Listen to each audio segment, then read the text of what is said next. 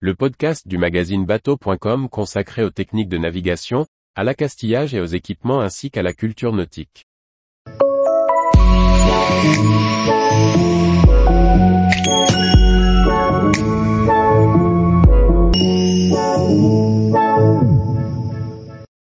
SNSM, nous sommes des bénévoles qui devons agir comme des professionnels du sauvetage. Par Maxime le Riche. À la tête du CFI, le Centre de formation et d'intervention des Bouches-du-Rhône, Patrick Cuillère et son équipe ont formé plusieurs générations de sauveteurs en mer. Nous sommes allés à sa rencontre au centre situé sur le port de Carreau. Patrick Cuillère, directeur du Centre de formation et d'intervention des Bouches-du-Rhône, nous présente le fonctionnement de ce lieu qui forme les futurs sauveteurs de nos plages. Depuis quand dirigez-vous ce centre de formation? Je suis arrivé au CFI en 1985. Après un début de carrière dans la marine, dans la police nationale puis chez les pompiers, on m'a confié les clés du centre qui en était à ses débuts. Je me suis pris au jeu de cette aventure passionnante, pour ne plus la quitter. Avec nos faibles moyens financiers, mais grâce à la bonne volonté de beaucoup de personnes, nous avons construit un bâtiment neuf en 1991, que nous avons agrandi en 2021.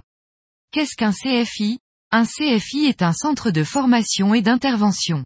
Nous formons les sauveteurs en mer qui vont assurer la surveillance des plages durant la période estivale. Nous établissons des conventions avec les municipalités qui en font la demande, pour leur fournir des équipes et du matériel de sauvetage. Nous assurons également des missions de sécurité civile lors d'événements accueillant du public, comme des triathlons ou des rencontres sportives. Nous répondons à une politique ministérielle qui cherche à déléguer des missions de secours. Comment financez-vous cette infrastructure? Notre budget est assuré par les fonds issus de ces missions de sécurité publique, la location de matériel aux municipalités durant la saison estivale, et les dons de particuliers ou d'entreprises. Nous ne bénéficions d'aucune subvention. Comment devient-on sauveteur? Il faut suivre une formation, qui débute en octobre pour se terminer en mai. 80% de nos stagiaires sont de jeunes lycéens ou étudiants, et les autres sont des actifs en reconversion professionnelle, souhaitant s'orienter vers des métiers comme infirmier ou pompier. Pour suivre la formation, il faut avoir au moins 16 ans et adhérer à l'association via un CFI. De quoi est composée la formation de sauveteur la formation prépare au diplôme d'état suivant. Le PSE1 et 2 pour premier secours en équipe le BNSSA, le brevet national de sécurité et de sauvetage aquatique le permis côtier le CRR, le certificat restreint de radiotéléphoniste combien ça coûte? La formation d'un sauveteur revient à environ 6 000 euros, dont une grande partie est prise en charge par la SNSM. Nous demandons à chaque stagiaire une participation d'environ 1000 euros.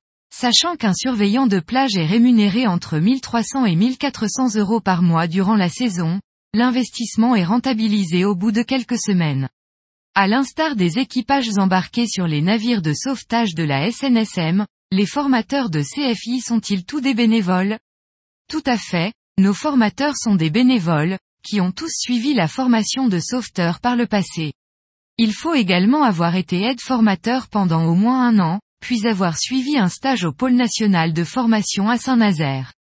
Nous avons une équipe composée d'environ 150 cadres, avec un turnover compris entre 4 et 5 ans chez les formateurs.